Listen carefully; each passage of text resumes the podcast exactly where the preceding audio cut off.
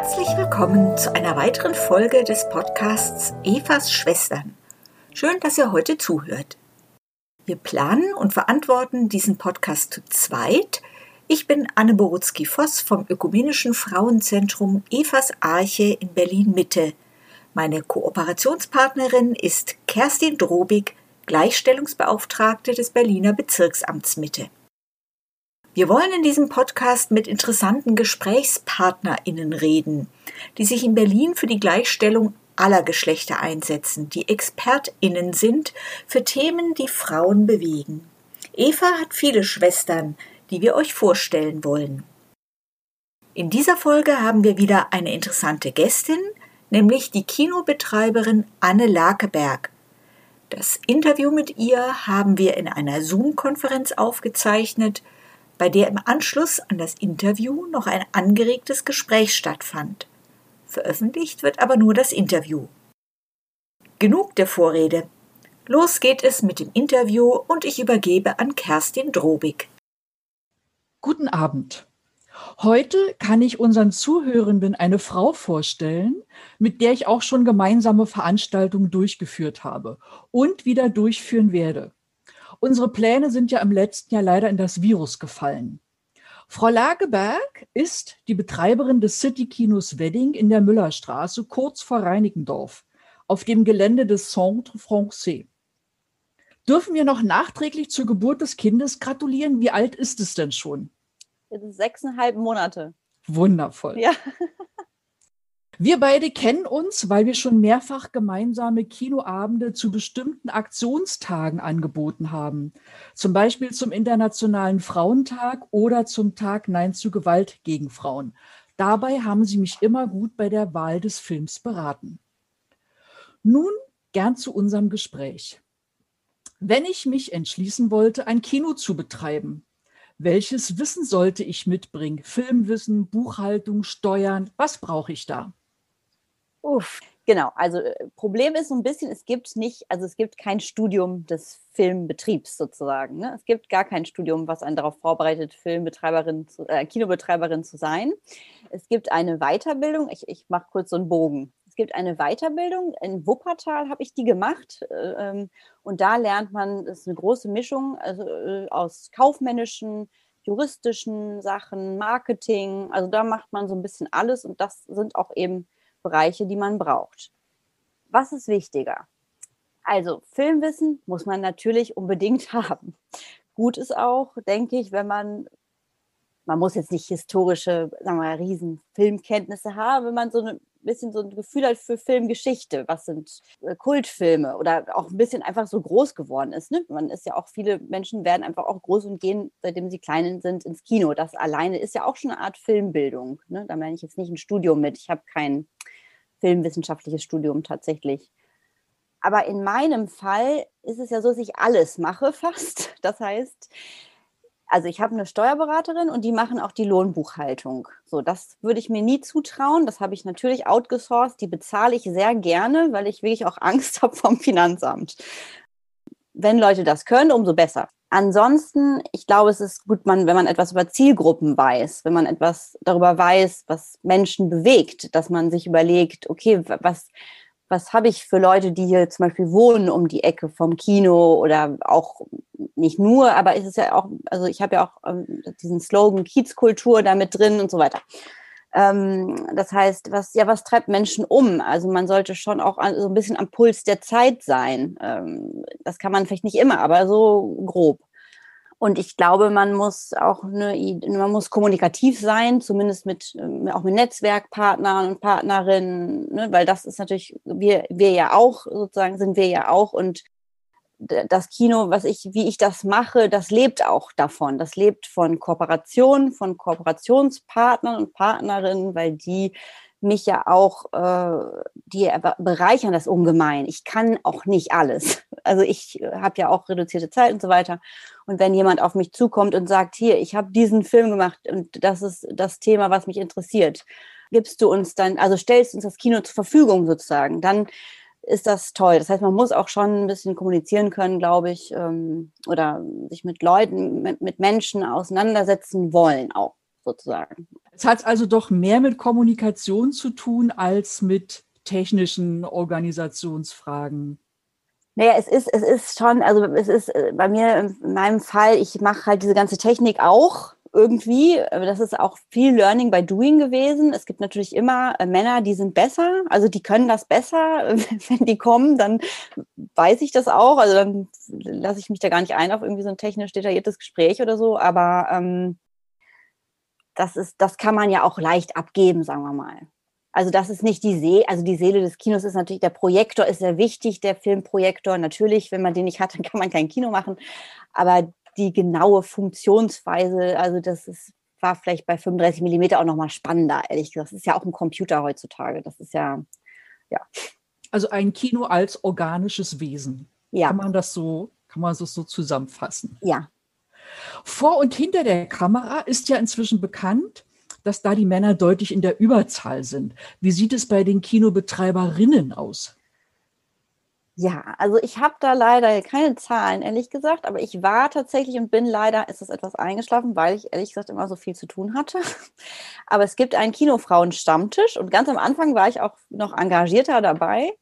Der hat gestartet, Kinofrauen Berlin Brandenburg, und inzwischen ist der wirklich deutschlandweit und die machen auch schon mehr, arbeiten auch mit ProQuote Film zum Beispiel zusammen. Das ist eine Vereinigung, die sich eben auch für den Frauenanteil in verschiedenen Filmgewerken einsetzt, also auch eben hinter der Kamera, Produktion und so weiter. Und diesen Frauenstammtisch, also da, es gibt schon viele Frauen. Allerdings merkt man sehr, was sehr interessant ist, sehr großes Gefälle zwischen Arthouse und Mainstream. Also CineStar, Frauen, ich glaube zwei vielleicht, oder ich weiß es gar nicht. Und dann, das ist ja auch eine große Firma, klar, aber sagen wir auch so Theaterleiterinnen. Ich glaube, es gibt wirklich in diesen großen Ketten ganz wenig Frauen. Im Arthouse-Bereich eben viel, viel mehr. Also in Berlin zum Beispiel gibt es also bestimmt zehn Kinobetreiberinnen, ich, wenn ich jetzt nicht sogar mehr. Also es sind viele Frauen in den, der, der, bei den kleinen äh, Kinos. Aber ja, wie gesagt, Berlin ist trotzdem die Ausnahme deutschlandweit. Ich würde jetzt mal sagen, auch Arthouse-Kino sind vielleicht Betreiberinnen dreißig Prozent. Würde ich jetzt Aha. zwanzig, dreißig Prozent. Würde ich jetzt mal wagen. Aber äh, eine sehr interessante Auskunft. Ihr Publikum ist ja ziemlich jung. Nach meiner Wahrnehmung nehmen Sie veränderte Sehgewohnheiten wahr, zum Beispiel durch Streamingdienste? Also die Seh, nö, also ich glaube, dass das immer noch sozusagen die Lust am Kino, und das ist auch bei jungen Leuten so, dass es wirklich dann dazu kommen, sich hinzusetzen und zu gucken und gegebenenfalls eben so ein soziales Event drumherum, also Gespräch oder wie auch immer, aber den Film, also ich habe nicht das Gefühl, dass ich die Leute stehen dauernd auf und gehen raus. Weil das ist ja, wäre so ein bisschen, sagen wir, Fernsehen oder auch Streaming ist ja immer diese Geschichte, man ist zu Hause und kann bügeln nebenher oder man kann aufstehen, was zu essen machen, weiter gucken und, und, und so. Und das nehme ich im, äh, im Kino nicht, weil das die Leute sonderlich unruhig sind. Ich habe eher den Eindruck, es ist genau das, was sie da wollen. Also sozusagen die, die wirkliche Ein, das wirkliche Einlassen auf den Film in einem dunklen Saal ohne irgendwelche ähm, Nebenschauplätze sozusagen. Äh, was ich aber durchaus wahrnehme, ist also, dass es eben... Also die werden wirklich kritischer, was auch den Inhalt angeht, was Frauenrollen angeht, was die queere Identitäten angeht, was irgendwie Sexualität in Film angeht und so weiter. Das merke ich extrem. Also das ist, glaube ich, jetzt auch seit, ja, seit so zwei, drei Jahren. Das wird einfach mehr. Die Leute sind wirklich kritischer. Das ist wahrscheinlich auch Ihre Besonderheit oder die von kleineren Kinos, solche Wünsche wahrzunehmen. Klar. Das findet, glaube ich, dann in den großen Kinos tatsächlich nicht statt. Ja, klar. Allerdings ist das auch, im, es, es kommt auch im Mainstream an, glaube ich. Also es, es kommt auch an, also es gab irgendwie einen Film, den habe ich jetzt leider gar nicht gesehen, aber da ging es, äh, da habe ich gerade auch den Titel vergessen, der kam so vor einem Jahr in den Kinos, da ging es, das war eigentlich eine sehr klassische Komödie irgendwie aus den U S A, aber die Schauspieler war all, waren alles Asian Americans. Und der hat einen unheimlichen Run gehabt, weil endlich mal diese sozusagen Volksgruppe äh, vertreten war in einem Mainstream-Film. Und davon profitieren auch äh, die großen Kinos tatsächlich. Also, und die merken das auch, sozusagen, dass es da einen Bedarf gibt. So. Beobachten Sie unterschiedliche Wünsche von Frauen und Männern? Also wenn ich zum Beispiel ins Kino gehe, ähm, dann ist häufig nach Filmgenre das Publikum stark sortiert. Also nehmen wir einen Vin Diesel-Film, dann sitzt da fast keine Frau drin. Beobachten Sie Ähnliches? Ja, allerdings, ich habe auch wirklich, und ich weiß nicht so ganz genau, warum, ich habe ein sehr weibliches Publikum. Also viele, die... Und das ist, also es ist auch im Arthouse-Bereich insgesamt so, also das weiß man auch statistisch, dass, dass Frauen mehr in Arthouse-Filme gehen, so. Aber trotzdem finde ich immer, im Citykino Wedding ist wirklich, ähm, also ich finde, manchmal ist das wirklich achtzig Prozent Frauen, deswegen weiß ich immer gar nicht, was die Männer so wollen, weil die irgendwie gar nicht da sind. Also ich habe nicht das Gefühl, dass ich jetzt nur Filme zeige, die für Frauen sind, irgendwie gar nicht. Also ich zeige ja auch, was weiß ich, Berlin-Alexanderplatz oder so, also was, ne, aber ich habe irgendwie ein sehr weibliches Publikum. Ist, Gibt es Filme, die Frauen und Männer gleichermaßen sehen? Ja, zum Beispiel hatte ich äh, letztes Jahr Queen and Slim, das war ein amerikanischer Film, so ein bisschen so eine Bonnie- und Clyde-Geschichte, aber beide Protagonisten, Protagonistinnen äh, waren People of Color, also und es ging darum, dass äh, am Anfang ein Schwarzer einen Polizist erschießt, also mal andersrum. So. Das war wirklich auch gemischt. Also das waren nicht jetzt nur Frauen. Vor kurzem habe ich eine Untersuchung gelesen von Redeanteilen von Frauen und Männern in großen Blockbusterfilmen. Das Ergebnis ist natürlich nicht überraschend. Es spiegelt ganz klar den Bechdel-Test wider. Wir werden die Infos zum Bechdel-Test in den Shownotes verlinken. Jetzt nochmal hier ganz kurz. Der Bechdel-Test ist ein Schnelltest, wo Sie in einem Film gucken können, wie viele Frauen gibt es? Reden die Frauen miteinander? Reden die Frauen über eigene Themen oder nur über den anwesenden Mann? Äh, mit diesem Test wird Ihnen häufig bei Blockbustern schlecht. Wenn Sie Filme auswählen, achten Sie auf bestimmte Kriterien? Oder ja. Wie wählen Sie aus? Genau, das mit dem Bechdel-Test, das habe ich mir fast gedacht, dass die Frage kommt. Aber ich habe das ehrlich gesagt jetzt noch nie so, also so richtig untersucht im Sinne von statistisch, dass ich, also ich, dass ich das jetzt wirklich mir einen Film angucke und das so zähle oder so, klar. Ähm, ich, ich lese ja, lese schon auch viel äh, die Filmkritiken auf dem Blog der Filmlöwin, mit der ich ja auch, also die ich auch kenne, die wohnt auch sogar im Wedding, also die das gestartet hat. Inzwischen sind das ja auch mehrere Journalistinnen, die da schreiben und Filmkritikerinnen und die untersuchen das ja. Das heißt, manchmal äh, gucke ich schon in diese Kritiken. Und, und sehe, okay, oh Gott, also das, also ich merke das natürlich auch, aber das, das hilft mir sozusagen nochmal bestärkt zu werden. Ähm, grundsätzlich wähle ich Filme aus, natürlich auch, äh, um das Programm möglichst divers zu machen. Also ich habe eben nicht nur Filme jetzt für Frauen oder so, sondern ich habe ja auch also, also soziale, politische Themen, ähm, was weiß ich, Dokumentarfilm über Demenz ins Woche der Demenz oder so, ne? Also auch oft Anlassvorführungen äh, eben zu bestimmten Wochen oder eben Internationaler Tag der Frau. Ich wähle die Filme aber durchaus auch danach aus, was halt aktuell im Kino ist und gut läuft. Also ich nehme immer nur die Filme, die ich mag, aber auch die gut laufen und die ich mag, weil ich muss natürlich auch gucken, dass ich jetzt nicht nur so eine Nische bediene oder dass ich auch sozusagen äh, aktuelles Programm habe äh, und dass auch Leute kommen. Also es ist ja letztlich auch ein wirtschaftliches Unternehmen. Ich finde ganz wichtig an einem Film, dass man merkt, dass der Regisseur oder die Regisseurin was zu erzählen hat. Das muss jetzt gar nicht die neueste Geschichte sein, aber es kann eine besondere Art, die Charaktere zu erzählen sein. Es kann, weiß ich, ein neues Milieu sein, was noch niemand irgendwie so beleuchtet hat oder so. Ähm, man merkt, das finde ich an Filmen, wenn die nicht, wenn dahinter so eine Leidenschaft steht, finde ich. Man merkt auch Filme an, die so blutleer sind. Ich finde zum Beispiel auch, für mich ist sehr wichtig, auch dass Filme emotional berühren. Weil ich glaube, emotional berührt, also Filme, die emotional berühren, die lassen einen auch mehr öffnen für die Themen. Eine oh, ja. wunderbare Überleitung zu meiner nächsten Frage. Ja, gut. Sehr gut.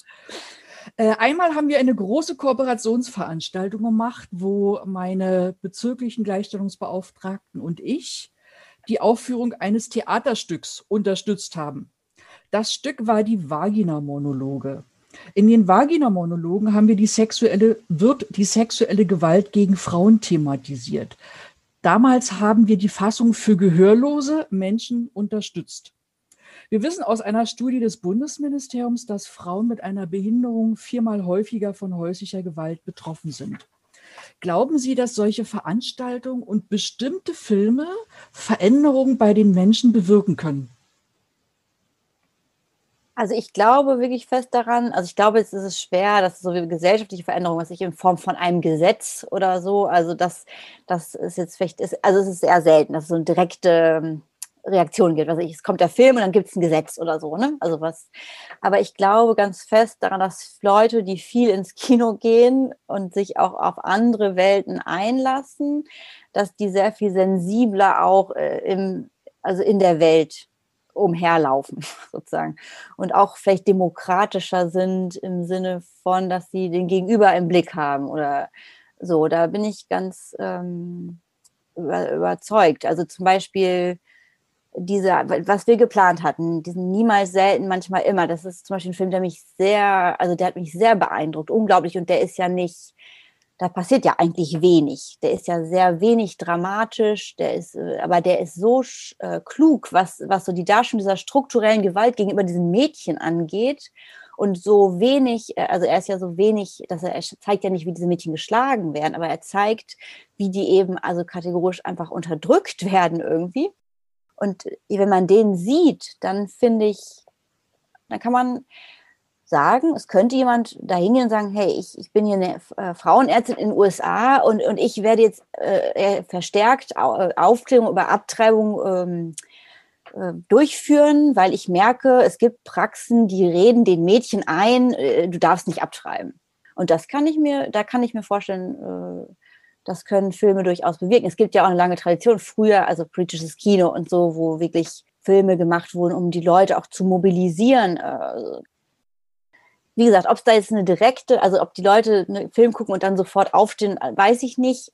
Aber Filme können Horizont erweitern, können über gesellschaftliche Themen aufklären, können Leute auch für etwas interessieren, die vielleicht sonst ja irgendwie nicht so sich nicht so interessieren.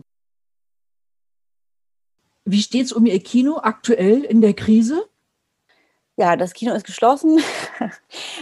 Ich finde, wir wurden als, also die Kinos wurden wirklich viel unterstützt. Dafür bin ich sehr dankbar. Gerade die Arthouse-Kinos, muss man auch sagen. Ich glaube, die Multiplexe haben es da sehr viel schwerer, weil die weniger Förderungen bekommen haben.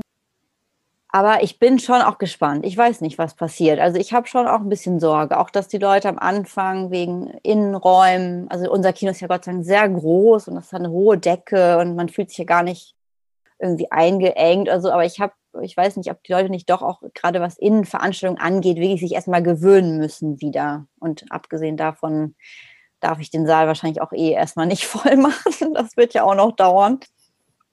Als regelmäßige Kinogängerin hoffe ich natürlich ähm, das Beste für uns, für Sie, fürs Kino und für mich als Zuschauerin. Seit ja. wann leiten Sie Ihr Kino? Jetzt seit sieben Jahren. Gibt es das? Wir haben das Programm immer so ein bisschen aufgestockt. Also am Anfang war es auch wirklich nur jedes zweite Wochenende die ersten paar Monate. Und ich habe es auch bis zum bis vor zwei Jahren mit einer Kollegin gemacht. Die ist ausgestiegen vor zwei Jahren. Immerhin schon sieben Jahre. Ja. Jetzt gerne drei schnelle Fragen zum Schluss. Okay. Worüber machen Sie sich Sorgen?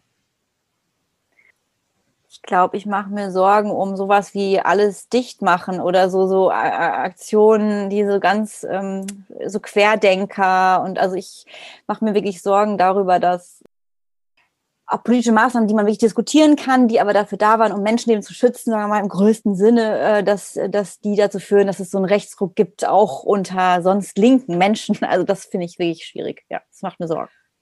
Wenn Sie einen Wunsch frei hätten, welcher wäre das? Ich hätte gerne, also dass die Leute insgesamt weniger arbeiten müssen und sich mehr für ihre Leidenschaften einsetzen können. Ja. Das ist toll. Da unterschreibe ich. Ja. Meine allerletzte Frage, was ist Ihr Lieblingsfilm? Ich habe jetzt gerade einen Film gesehen, den ich auch echt empfehlen kann, also online leider, The Assistant von einer Regisseurin aus den U S A über die Weinstein-Geschichte. Aber trotzdem ist, glaube ich, immer noch mein Lieb- äh, Lieblingsfilm Badlands von Terrence Malick. Der ist, ist ein alter Film aus den sechzigern. Äh, das, das bleibt irgendwie mein Lieblingsfilm. Das ist so ein bisschen eine Bonnie- und Clyde-Geschichte, also eine Liebe. Aber der ist so toll erzählt, finde ich, so antidramatisch. Also ich mag ihn einfach gerne, ja. Sehr herzlichen Dank für dieses Gespräch. Gerne. Und wir wünschen Ihnen und Ihrer Familie und Ihrem Team viel Glück und Gesundheit. Vielen Dank. Zum Abschluss stellen wir wieder eine Frage an unsere Zuhörenden. Seit wann betreibt Anne Lakeberg das Citykino Wedding? Bitte schreibt die Antwort bis zum dreißigsten Juni an Evas Arche, und zwar an die E-Mail-Adresse info at evas arche punkt de. Zu gewinnen gibt es wieder ein Exemplar der Spreeperlen. Spreeperlen ist ein Buch, das Berlin aus der Perspektive von Frauen erschließt. Ihre Spuren sind oft nur mit der Lupe in der Hand zu finden. Dieses Buch hilft dabei, diese Spuren zu finden. In die Shownotes stellen wir Links zum Citykino Wedding, wo man sich auch für einen Newsletter anmelden kann, zum Bechdel-Test, zur feministischen Filmkritik Filmlöwin, zu den im Interview genannten Filmen und so weiter. Die nächste Folge von Evas Schwestern ist schon in Planung und es wird um das Wahlrecht für Frauen und das Wahlverhalten von Frauen gehen. Ich hoffe, ihr seid wieder dabei. Für heute bedanken wir uns fürs Zuhören und verabschieden uns. Tschüss!